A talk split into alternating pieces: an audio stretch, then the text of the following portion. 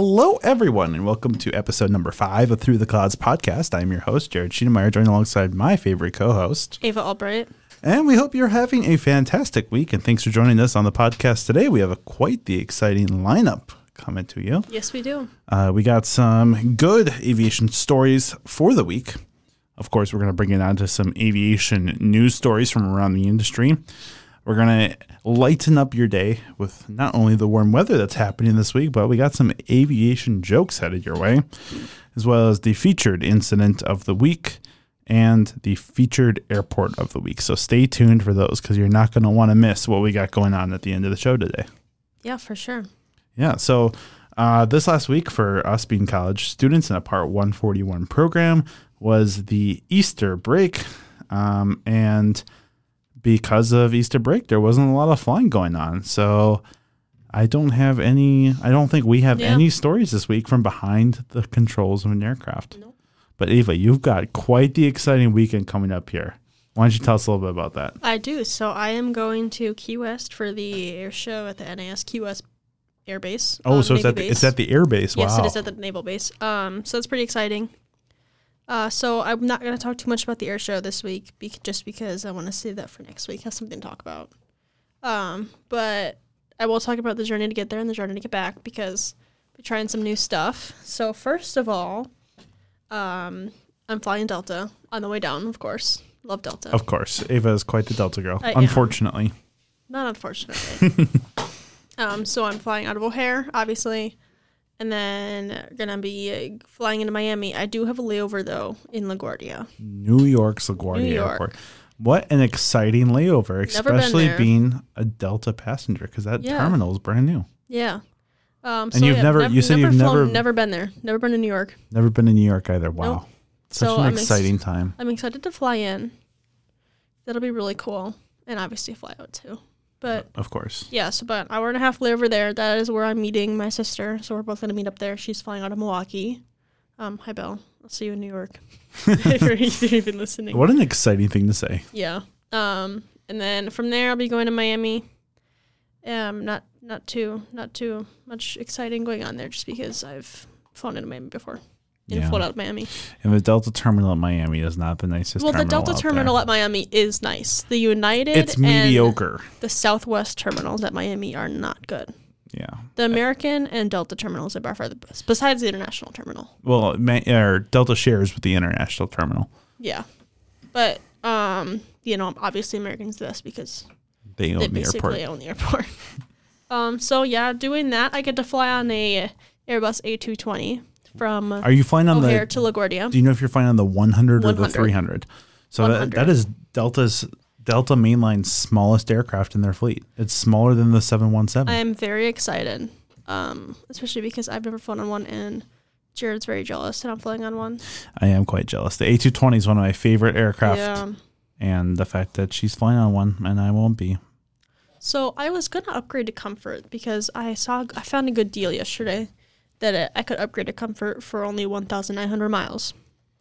And I checked the seats, and there's only one Comfort seat open, because obviously I've been checking, because I love myself some Delta Comfort. Of course. Um, it was an aisle seat. I was very torn, because it's like a two-hour, twenty-minute flight, but it's an aisle seat. I think the window would be worth it every time. Exactly, especially because I'm flying into nowhere I've been before. I mean, did and I, it's just so much more comfortable, because I can sleep anywhere, so sleeping on planes is one of my favorite, favorite things to do besides looking outside. Of course. Planes and flying them. But obviously I don't sleep when I'm flying. But true. Hopefully I, yeah, hopefully you're not flying, sleeping behind the controls. When I'm a passenger, I do love myself some sleep on an airplane. Yeah. That sure. that is that is pretty fun. Yeah. And of course, I don't know if you know this. I mean, you you know the story, but for those of you at home, there's one time I was offered a Delta first class seat, and I actually opted for, instead of the upgrade, I opted for a road to myself in economy because the first class seat was an aisle seat, and I was flying into Key yeah. West, which has amazing views. Mm-hmm. And I would have rather, I mean, I would have had, the only difference would have been the food and drink offering in yeah. first class would have been significantly better. But I really, really wanted that window view. Yeah, for sure. And yeah, flying into Key West is so pretty. But, like, so yeah, um, flying into Miami, and then of course I'm flying out of Key West just because easier, more convenient. It, I think it was cheaper, actually, to be honest. Really? Which is very wow. surprising. I'm flying United back, nonstop flight from Key West to Chicago. It was a very, very cheap flight. Wow. That is surprising. That um, is surprising. It is on an Embraer E one seventy. So it's not the one seventy-five, it's the one seventy. No, it's the one seventy. That's also um, a rare aircraft. It is. I know. It's very crazy. Wow. Because it is literally a nonstop flight. Three-hour flight. It's, it, I mean, wow, it's what, what a, insane. What a good deal. Like, seriously, the ticket deal. was like one hundred seventy dollars. An Av Geek stream right here. Yeah, for sure. I've never flown on that plane either before. The so. Embraer one seventy. Nope. I can't say I've flown on the one seventy. I think I've just flown on the one seventy-five. Yeah, well, that should be exciting. Um, should be a good flight. I moved my seat up. As of now, I have a, a row to myself, but the row is only two seats. So okay. But well, we will crossed, see. Fingers crossed. Keep us updated on the podcast next week, Monday. For sure. And we can find out. If I got a seat to myself. If or you not. got a seat to yourself. It looks and like a pretty empty flight. We're going to want a full review. A full review of the flight. Okay. Uh, if you guys follow us over on Instagram at T T Clouds Podcast, uh, you can see some photos from Ava's flight. She'll yeah. take a picture of You'll the seat that. and do a little a flight review. Mm-hmm. So, For yeah, sure. that'll be exciting. That will be exciting. I'm very excited. A lot of new things going on this weekend, I guess. I've also never run to that air show. So yeah, that is true. It should be very, very exciting. It should. Warm, very warm weather. It should be very warm. Not to say it's not, I mean, it's not going to be cold here. So it's not like I'm leaving cold weather. Um, but it's definitely going to be more, more warm there. So I'm excited about that. Yeah. Well, speaking of leaving things. Yes. Uh, let's let's um, think about what our um, next segment yeah. is going to be. Um, there's something that we do every single week, and I just can't remember what it is. Do you remember what no. it is? Boy, I th- I'm thinking that it has something to do with these stories or something like that that we talk about. Do you, do you know what it is? No. Oh, wait, is it the news? Maybe. Okay. This is your weekly aviation news with Through the Clouds podcast. I'm your host, Jared Schiedemeyer, joined alongside Ava Albright, and we are here to present on this week's news. And I said before, Ava, talking about things that people leave on board. the, the severe voice change. Uh, talking about things that people leave on board aircraft. Um, an Air China flight was delayed for ninety minutes because after they pushed back from the gate, they returned to the gate to grab a women's iPhone that she left in the terminal. That is insane. She left it. Where did she leave it? Uh, in the terminal. In the terminal? Yeah. Interesting.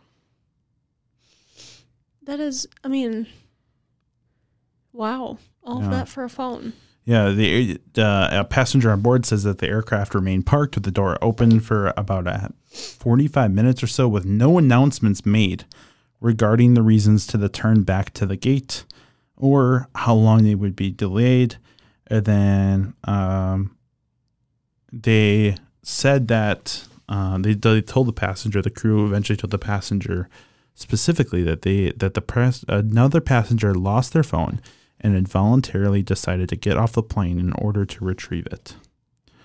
Um, and there was police on board um, because passengers started surrounding the crew because they had no idea what was going on, why they returned to the gate, if there was a problem with the aircraft. So this is this is quite, and it's not the first time this has happened over in China. I mean, I would for sure be mad if this happened, like if I was on a plane and we had to turn back because someone left their phone. But at the same time, it'd also be very sad if I was the person who lost my phone. Yeah, but I mean, would you expect the entire aircraft no. to turn around for you? No. Like, I don't know. And also the, uh, I mean, lack of information they were giving other passengers too. Exactly. Like, that could, That's ninety minutes on the ground. Yeah. With no information. For sure. Yeah, that's. That is quite interesting, if mm-hmm, you ask me. For sure. Uh, what do else you, you got? Um, I also, um, the industry um, analytics of aviation have come back with February twenty twenty-three's most on-time performance uh, airlines in the world. and coming in at number one um, with flying fifteen thousand two hundred fifty-four flights during the February period. K L M wow. earned an on-time performance of eighty-nine percent. That is awesome. Good for them. That means fifteen thousand two hundred flights and eighty-nine percent left on and arrived on time. I mean, you can do the math yourself, but I mean, that's still really, really good for them. Actually, that, that math was uh, okay. about twelve thousand four hundred flights that left on time wow. and arrived on time as well. Does it say the time delays for... Uh, there are some other uh, airlines that ended up doing uh, pretty good. Delta Airlines maintained Ooh. its top position with North America with eighty-four percent. Good job, Austrian Delta. Airlines was Europe's um, best carrier outside of um, the K L M with an eighty-eight point oh nine percent on-time rate. Uh, we have... Um, Copa Airlines took the top position for South America with ninety-four percent of flights departing yeah. and arriving on time, but they had less flights overall. So that's why K L M takes the top spots because they had more flights in general. Um, and then uh, a, a very impressive um, underdog was in the Middle East and Africa, a low-cost carrier, Safair. Hit ninety-four percent on-time performance, which is almost unheard of for a low-cost carrier. That's exciting. So congratulations to them. Not um, surprised about Delta, though. No, I'm not surprised as well. Love Delta. At, at, uh, either, because uh, they, they've just been having stunning on-time performance. Yeah, for sure. Yeah, so... Uh, that doesn't change when I'm flying Delta. Yeah, hopefully not. Yeah. Um, by percentage of flights, the rest of the top five in the world. So it was K L M number one, Avianca and LATAM Airlines in South America took the second and third uh, place. Then we have Japan Airlines taking fourth place. And lastly, in fifth, that was Delta Airlines. Wow. So congratulations, everyone, yeah. on a fantastic February month. And keep up the good work. Yeah. Aviation or aviation, Ava, Ava Aviation. Do you have any uh, news stories for us this week? Well, um, this may not come as a shocker to some people if you follow Ryanair's history. Um, but a Ryanair seven thirty-seven suffered a nose gear collapse on landing at Dublin Airport. Oh boy. Um, another another thing to add to the Ryanair bad landing jokes. So if you don't really know much about Ryanair, I think one of the few things you should know is that they, I think going on rankings, are probably number one for the worst landings out there. And not dangerous landings. No. We're just talking firm, rough landings. Yes. Um, and they have been made an internet sensation for meme sure. because of the rough landings. Yep, so, I mean, they get they make it back on the ground safely. Exactly. I mean, yeah, there's nothing dangerous about what they're doing. Nope. Um, it's just ironic that the nose gear collapsed due to, I mean, it was not due to a hard landing uh, per se. Um, it just happened. Yeah, so um, runway two eight, it was, um, it was on final, came in, nose gear just decided to collapse. Right on landing. Um, it was coming from Liverpool John Lennon Airport um, to Dublin Airport, obviously. So everyone is okay. Uh, it was a seven thirty-seven eight hundred, so very popular plane. Um, it doesn't seem to have caused much of a ruckus. No, the only thing that I can see from the, the traffic report is that it unfortunately closed the runway yeah. at Dublin's uh, airport. Uh, for quite some time, uh, which um, resulted in traffic having to hold and be uh, delayed into the airport.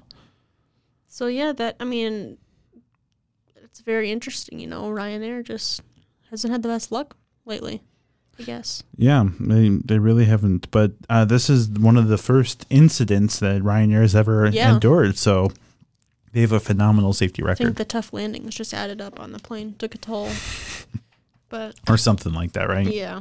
Well, Speaking yeah. of having a tough time landing, a South African pilot was recently praised for landing an aircraft with a live cobra inside the cockpit. Wow. Didn't he know it was in there? Not um, on taking off. So the pilot was thirty-year-old Rudolf Erasmus. Uh, landed the aircraft after discovering the discovering the venomous sta- snake that was on board. He was un- unaware of the snake until he found something, felt something cold underneath his shirt by the hip, and that was a very dangerous cobra. So it. It didn't bite him or anything or whatever. It did not bite him, thankfully, because cobras are one of the most deadly yeah. snakes in the entire world. That is crazy. Did it say what plane he was in? And um, it was interesting because uh, it didn't. It did not say what okay. aircraft it was in. It looked like a small propeller aircraft that was a commuter aircraft. Okay.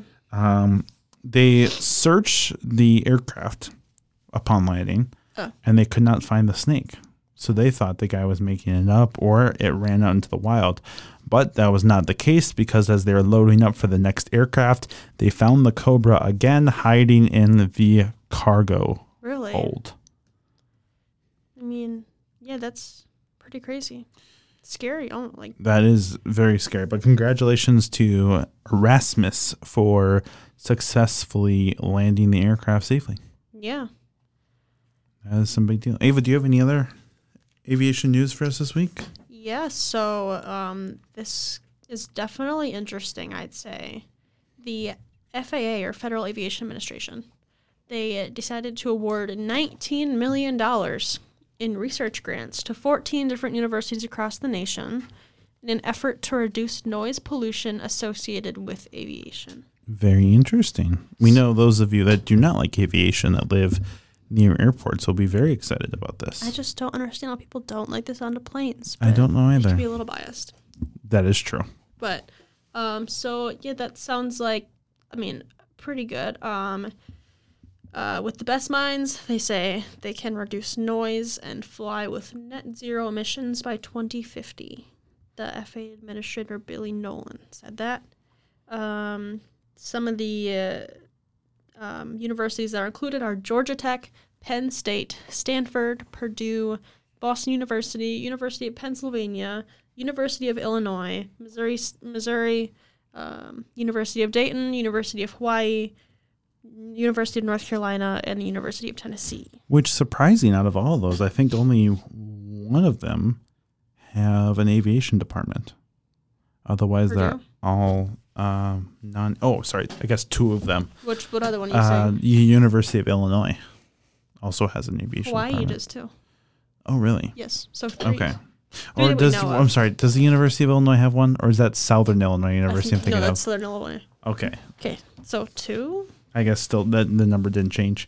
Yeah, still two, which is quite interesting that for sure uh, they're doing an aviation study at non-aviation universities. They would probably have some sort of bias if they were at an aviation university. Yeah, it's, I mean, nineteen million dollars, though. That's a pretty large amount. That sure is. All for, all for the noise of planes. I mean, um, I know that Chicago Executive Airport here in the Chicagoland region yeah. spends millions of dollars a year because they have a program where instead of calling in to complain about the noise of aircraft, homeowners can elect to have the airport pay to have their windows replaced to higher noise reduction windows. Really? So they hear the aircraft less.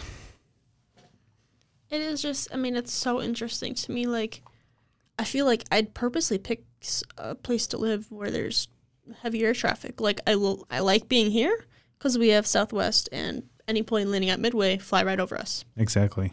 So, I don't, I mean, and I don't it doesn't bother me. I don't think I no. wait. I don't wake up because of it. Like, but. Yes, I wake up at five a.m. hearing a private jet take off from here, but I'm not mad about it. No, I, I wake up and I'm like, ooh, where's this plane going yeah. today? That's a good start to my day. So I keep my window a crack open just so I can hear it. Exactly. Loud and clear. But yeah, so very exciting. That's what I have for you. I noticed that in that study, it talks about using eVTOL uh, air taxis, which is me just stands for electric vertical takeoff land air taxis. Um, and recently, United Airlines and partner Archer Aviation announced that they are bringing eVTOLs to Chicago in twenty twenty-five. Wow! They are going to have nonstop service from Chicago's Vertiport. Uh, which is just outside um, the Chicago Loop in downtown Chicago. Uh, and they are going to have air taxi service from there to Chicago's O'Hare International Airport as a United Airlines service. Is the Blue Line not enough for people anymore? I guess the Blue Line is not enough. I mean, I guess good for United. You know, they're, they're I mean, moving up, you know, but, I mean, the supersonic planes, the... This is one of the one of the first... eVTOLs announced from any commercial air service uh, within the United States. Wow. And um, it is the first of eVTOL service within Chicago um, as a whole. And they say that the ride from the airport to the vertiport or vice versa will take roughly ten minutes. Does it give an estimate on cost? Um, I don't think I saw a cost. They said that um, the the the vertiport boasts thirty thousand square feet of space. They hope to launch by twenty twenty-five, um, which is now less than twenty months away. So they are they are getting all ramped up for this.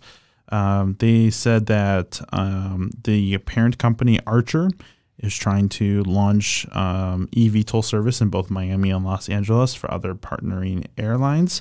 But the question is, will United stop that and have an exclusivity program with Archer to fly just United Air Airlines air taxi services? So United is going to be one of the first for air taxi services and one of the first to get supersonic planes back.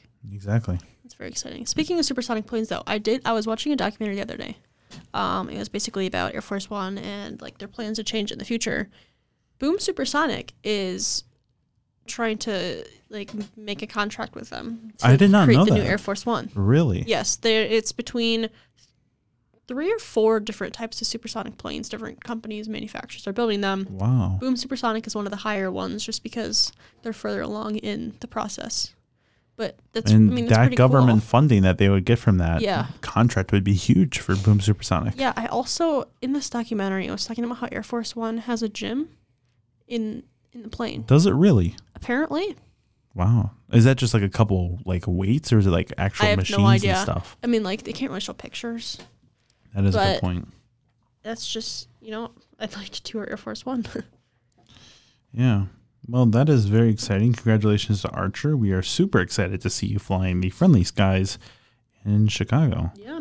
And uh, now it is time for your favorite segment. It's my favorite segment. It is the weekly aviation jokes. And this week we have a special joke that was yes, sent in from, from a special guest. A special guest, Lisa from Wisconsin, has sent Shout in out. a joke.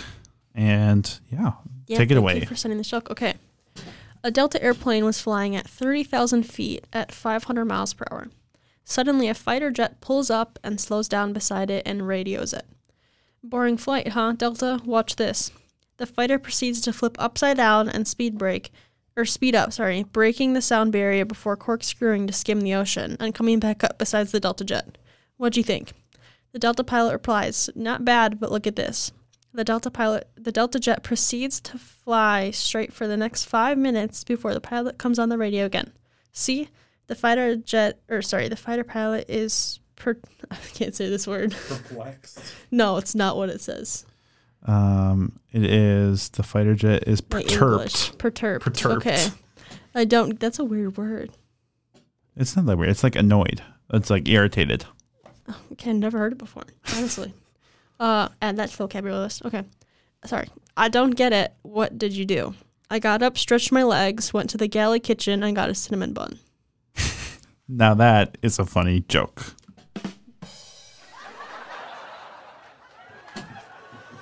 ten out of ten, that joke. That, that joke was that actually in. really funny. Yeah. Yeah. So thank you so much, Lisa, yeah. for sending that in. If you have any more jokes that you would like to send in, please send us a message at ttcloudspodcast at gmail dot com. Or if you have any questions, any questions, make sure to send them over. And I do actually have a question this week that I totally forgot to put in the show notes. What was it? The question was from Katrina. Okay. And in Wisconsin. And she asks, why do aircraft not take a direct route? Why do, like, if they're going from New York to London, why do they curve into the North Atlantic and back into London?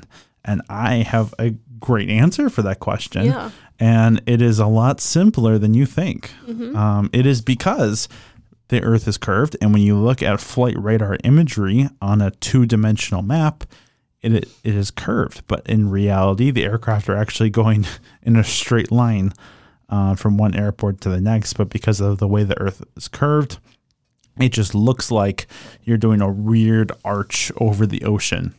That yeah, I will say, though, we had a pilot talk to us about this on the United tour. Yes. Um, back, how many weeks ago was that, like two?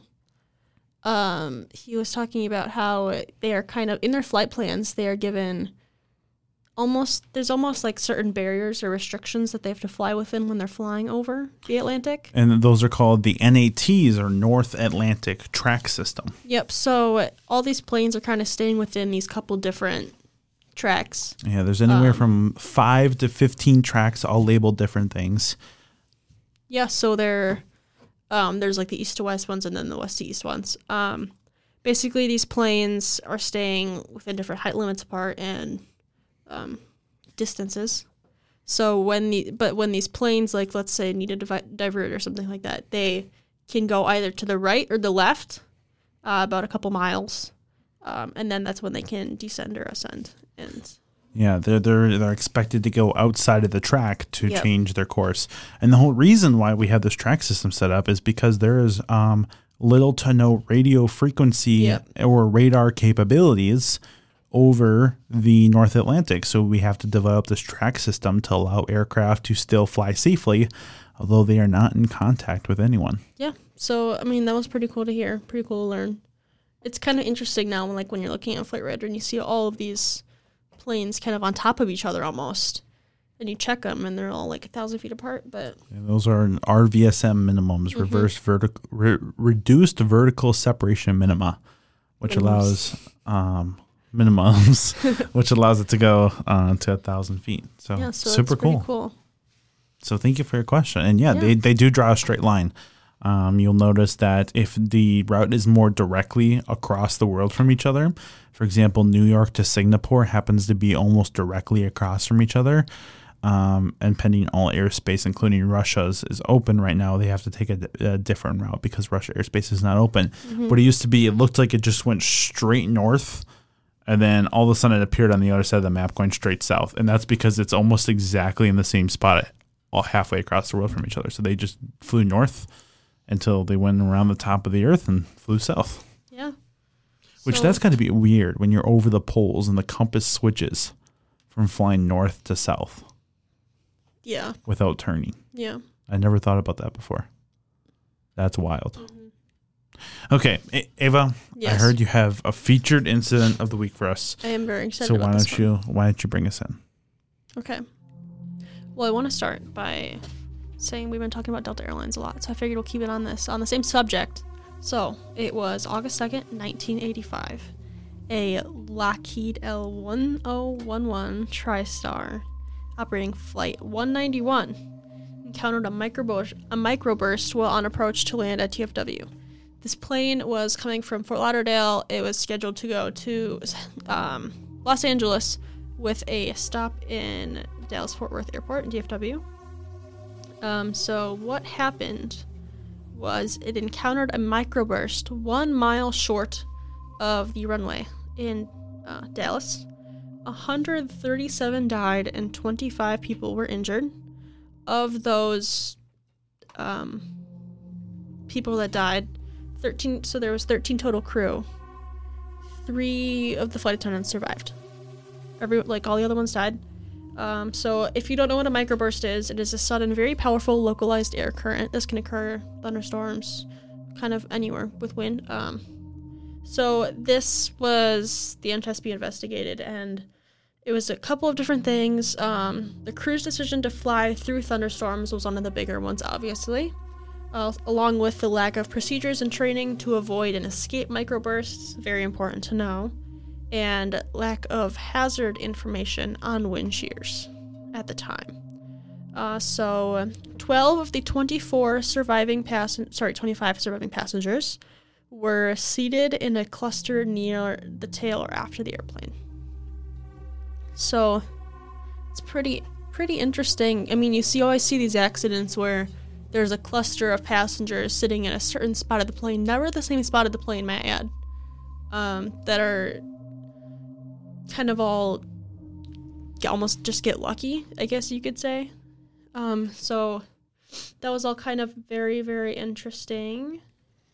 Yeah, so, that, th- this seems like quite the interesting incident here. Yeah, and I will say, this uh, Delta Flight one ninety-one crash resulted in the longest aviation trial in American history at that time. Wow. Lasting fourteen months. So it went from nineteen eighty-eight to nineteen eighty-nine. Um, it also featured the first use of computer graphic animation as substantive evidence in oh, federal really? court. Wow. Yes.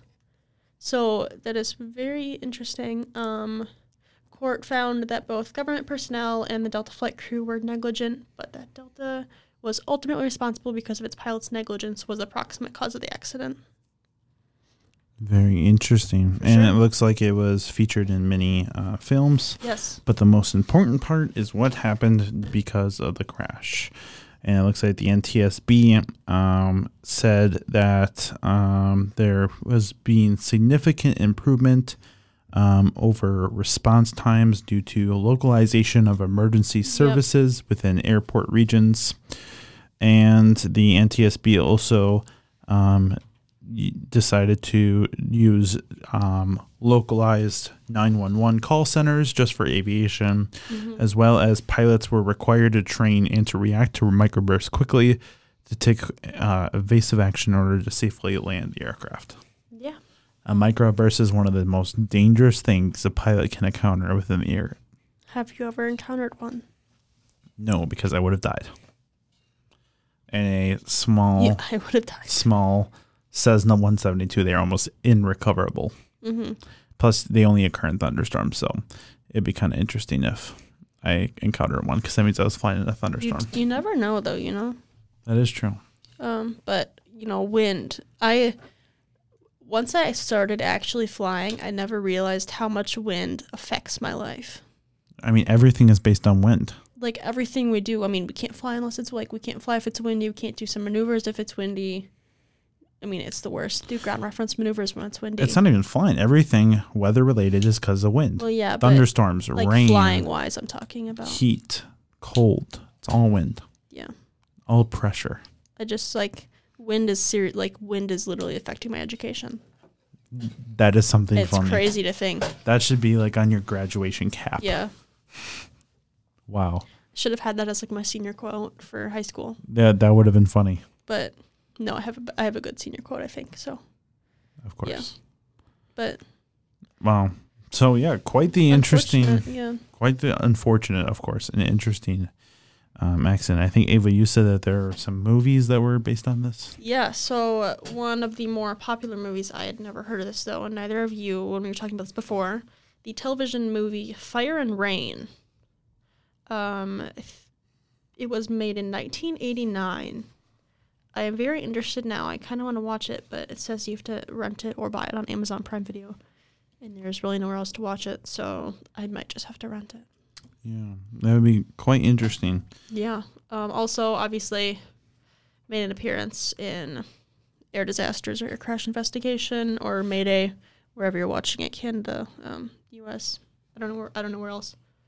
Um, it basically it taught people a lot about weather for sure.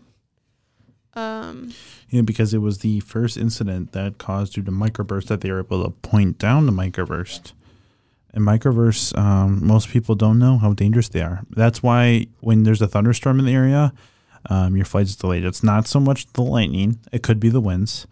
It's not so much the rain. It could be still. Once yeah. again, these are all potential possibilities. Mm-hmm. But the microburst is the most detrimental uh, weather phenomena to occur during a thunderstorm. Yeah, so um, I'll just kind of give a little history on where all these people are from. So, of the dead... seventy-three originated from the Miami Miami metropolitan area. forty-five were from Broward County, which is also in Florida. nineteen were from Palm Beach County, and nine were from Dade County, which is around Miami. Um, one of the passengers was Don Estridge, known to the world as the father of the I B M P C. He died along with, he died aboard the flight along with his wife, two I B M summer interns, four I B M employees, and that were all from the I B M branch office in Burbank, California, wow. and six additional family members of those employees. That is very interesting. I had yeah. no idea about that. So, yeah, rest in peace to the passengers and crew on Delta Airlines Flight one nine one. Yeah. There will never again be a Delta Airlines Flight one ninety-one. No, there will not. That's one interesting thing yeah. about accidents in the aviation world. Once mm-hmm. an accident happens, usually the flight number is then retired and not to be used again. Yeah. Like, I don't think we're going to get a Malaysia Airlines three seventy oh, anytime in the future. It's like, um, what was it? Flight eight twenty-eight. Yeah, Montego Air Flight eight twenty-eight from yeah. the hit T V show Manifest. Waiting for the second part of that. Which yeah, they did announce. When is it? I think it was going to come out this summer. They oh, announced. Really? Yeah. I'm so excited. Very exciting. I hope I can like watch it all in one day because so I probably will. That has to deal with a lot of conspiracies, right? Yeah. Um, so I, I'm a, the, our airport, our featured airport of the week. Yes. This week is Denver International Airport, um, which opened in nineteen ninety-five, um, believe it or not. So it's a little bit newer airport uh, for United States standards. Ten years older than me. And um, it is uh, our featured airport of the week.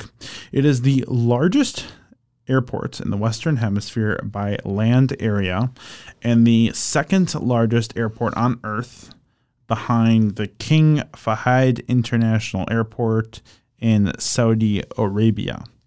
Wow. Um, it has the longest public use runway in North America, the seventh longest runway on Earth. Um, the airport is a, um, a hub for both United Airlines and Frontier Airlines, as well as the largest operating base for Southwest Airlines. It is the largest um, employer in all of Colorado, with over thirty-five thousand employees, and it is known as the Mile High Airport due to its um, elevation of five thousand four hundred thirty-four feet above sea level. That is crazy. That is quite crazy. Have you been there? I have been there a couple times. Wow. Yeah, it is quite the interesting airport. It's got three concourses, mm-hmm. um, A, B, and C, that are all satellite concourses, so they're only connected by a train underground, similar mm-hmm. to Atlanta Airport. The plane train. Yep. This one does not have a cool name, unfortunately. Darn it. But um, one of the most interesting things is that Denver International Airport is considered the most haunted airport in the world due to its many conspiracy theories. So the airport went way over budget during its um, initial operating phase. Um, it is uh, ginormous. It's gotten lots of unfortunate events, such as during March seventeenth, two thousand three, during a blizzard, the weight of heavy snow tore a hole in the terminal's uh, white fabric roof, Uh, which then um, also closed the main access road to the airport, closing the airport for three days. Another blizzard um, also ruined uh, the airport. Um, and it um, has uh, about six major conspiracy theories. I'm looking at these, and some of these are very interesting. Yeah, so people say that the underground tunnels of Denver International Airport lead to secret meeting facilities for the world's elite, as well as people believe that it is connected to the New World Order, the Freemasons, the Illuminati, and some people say that Denver is home to a colony of lizard people. So let's dive into these theories a little yeah. bit more. So the first one is that the New World Order built the airport, which the New uh, World Order is, um, I believe, a really? synonym or syn- synonym. That what's what's the synonym? Pseudonym? A synonym, um, which is um, for um, a the Illuminati, or a uh, group of people that um, secretly engage in a government that controls all other governments. Dun, so dun, dun. The Illuminati. So people think that the Illuminati built the airport, and it's having uh, has giant conference meetings Uh, down below, which of course Denver Airport says is not true. Uh, there are lots of things happening below you when you're in the airport, such as luggage being transported and people working on aircraft. However, uh, they state that there are no aliens. What's the next uh, conspiracy theory, Eva? Um, Mustang, a beautiful statue, is cursed. So um, the conspiracy was referred to as Blucifer or other names. Uh, Mustang is believed to be cursed due to it falling due to it falling on the artist Luis Jim- Jimenez. Maybe I don't know how to pronounce his last name. In two thousand six. This occurred two years before it was installed at Denver International Airport. Yeah, so if you're not aware of Denver International Airport, you're driving up on the uh, large road that leads only to the airport. Mm-hmm. There is a giant, about twelve-foot tall statue. I don't know how tall it actually is, but we'll just say twelve feet for the sake of this mm-hmm. podcast, of a blue horse with glowing devil red eyes that welcomes you to Denver International Airport. Isn't and that, that creepy? Statue... while its sculptor was making it, fell on him and killed him. It didn't just hurt him, it killed him, and welcomes every single passenger to Denver International Airport. So did it kill like did it kill him after it was finished, or um I, I believe it was finished, okay. But it was not installed yet. So it must have not broken when it fell on him. I, well, it, it, it broke strong... it broke the guy. Yeah. The guy broke his fall. Yeah. Very well, interesting. That's yeah, that is interesting. You want to do the next one? Yeah, so another one is that Denver, its coordinates, which I won't list totally, are given to the humans by the aliens in Steven Spielberg's hit movie Close Encounters of the Third Kind that take you to Denver International Airport. However, it's interesting because um, they say that this this movie was filmed in nineteen seventy-seven, which was before Denver International Airport yeah. was built. However, Denver says that this these coordinates are not the exact coordinates of the airport, uh, and therefore there are no um, there there there's no conspiracy False. theory here. Yeah. Um. Uh. So Denver gargoyles are sinister. Um. I have never seen these gargoyles before. Yeah, so there's gargoyles all over the airport. It was part of the Art Deco theme of okay. the Denver airport. Um, and um, the gargoyles are a symbol of the Illuminati and the New World Order. Uh, so um, the um, it is said that gargoyles sit on top of buildings to protect the site.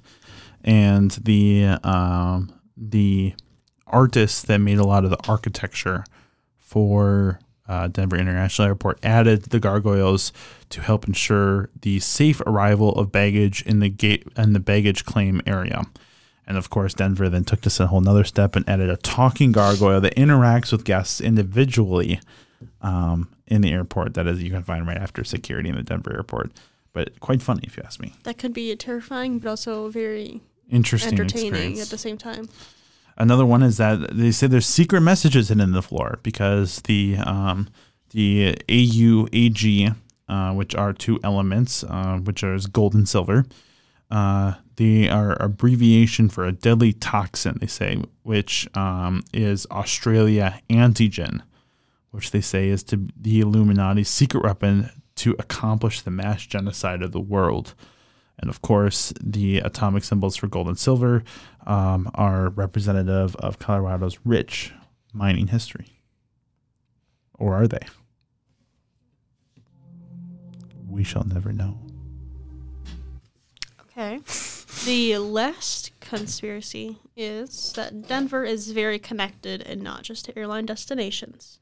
So the uh, airport tunnels are connected to Cheyenne Mountain, the home of NORAD, or the North American Aerospace Defense Command, thus creating a one hundred twenty mile escape route to survival bunkers. Yeah, so that's quite interesting. So yeah. They say that there are tunnels all the way to NORAD. Mm-hmm. Um, so the reality was just stated in this that they say, "We wish if you'd like to visit Cheyenne Mountain in Colorado Springs, we offer direct flights daily. However, the hardened command and control center that was built as a defense against long-range Soviet bombers during the height of the Cold War is now closed to the general public." They never say that there's no tunnels, though. Yeah, they never they never. They just say it. that the NORAD communication center is closed to, is closed to the general public. Field trip. I'm just kidding. So the question is, is there a secret tunnel from Denver International Airport to the NORAD facility? Either way, it's a one hundred twenty mile escape route. That is quite the long distance. I mean, it's not that far if you drive. I think it's like two and a half, three hours if you drive to Colorado Springs. It's not that far. Um, yeah. We did it once. I love Colorado Springs, Colorado Springs though. Yeah, Colorado Springs is pretty cool. Mm-hmm.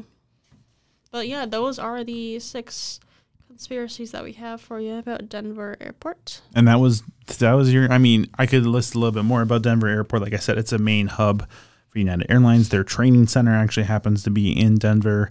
Um, big hub for Frontier, Southwest, another. Um, Denver Air Connection is a small regional mm-hmm. carrier that is based out of there, um, as well as um, Delta Airlines has quite a large route network out of there. While they're not, of course, hubbed there, it could be considered a focus city for them.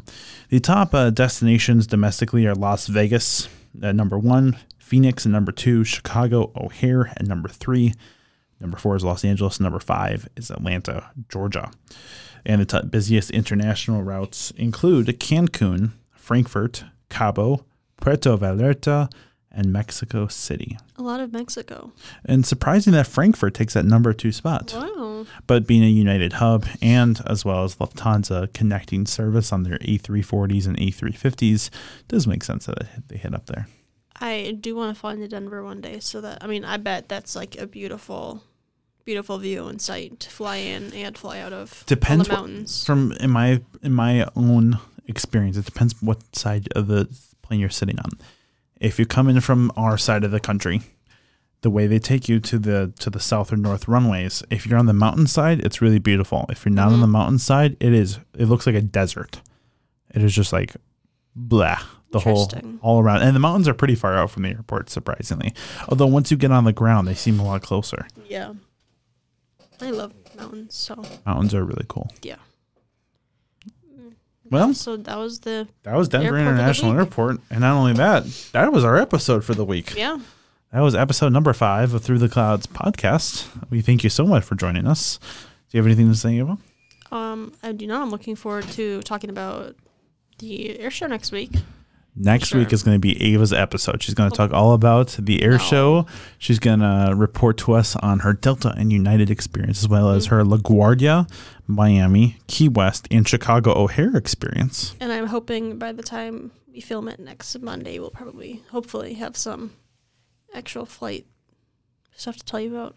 Yeah, some ex- behind the controls, I should say. Behind the controls, flight stuff to talk about. It should yeah. be very exciting. Well, that concludes episode number five of Through the Clouds podcast. I am your host, Jared Schiedemeyer, joined alongside Ava Albright. We hope you have a great rest of your week. Enjoy the warm weather if you have some. If it's not warm weather, we are very sorry. Enjoy the cold weather while it's there. Make sure to follow us over on Instagram at T T Clouds Podcast to see some pictures from Ava's flight uh, coming up. Or should I say flights coming up this week. And send us an email over at T T Clouds Podcast at gmail dot com. Uh, to put in some aviation jokes, or if you have any questions that you want us to address, or if you want to see a particular airport or aircraft or accident yeah. discussed during the week, we would be happy to take suggestions. It would be very interesting if someone had their own aviation news too. Yeah, one hundred percent. Cool. Or if you want to share your own aviation stories, we would love to share that. So yeah. make sure to send us an email and we will share your accomplishment or whatever's mm-hmm. going on in your aviation world. And it does not have to be behind the controls. We'll gladly take either some trip reports or whatever you got going on. Yeah, for sure. So, yeah, that was episode five. We'll see you next week. Signing off for now. See ya.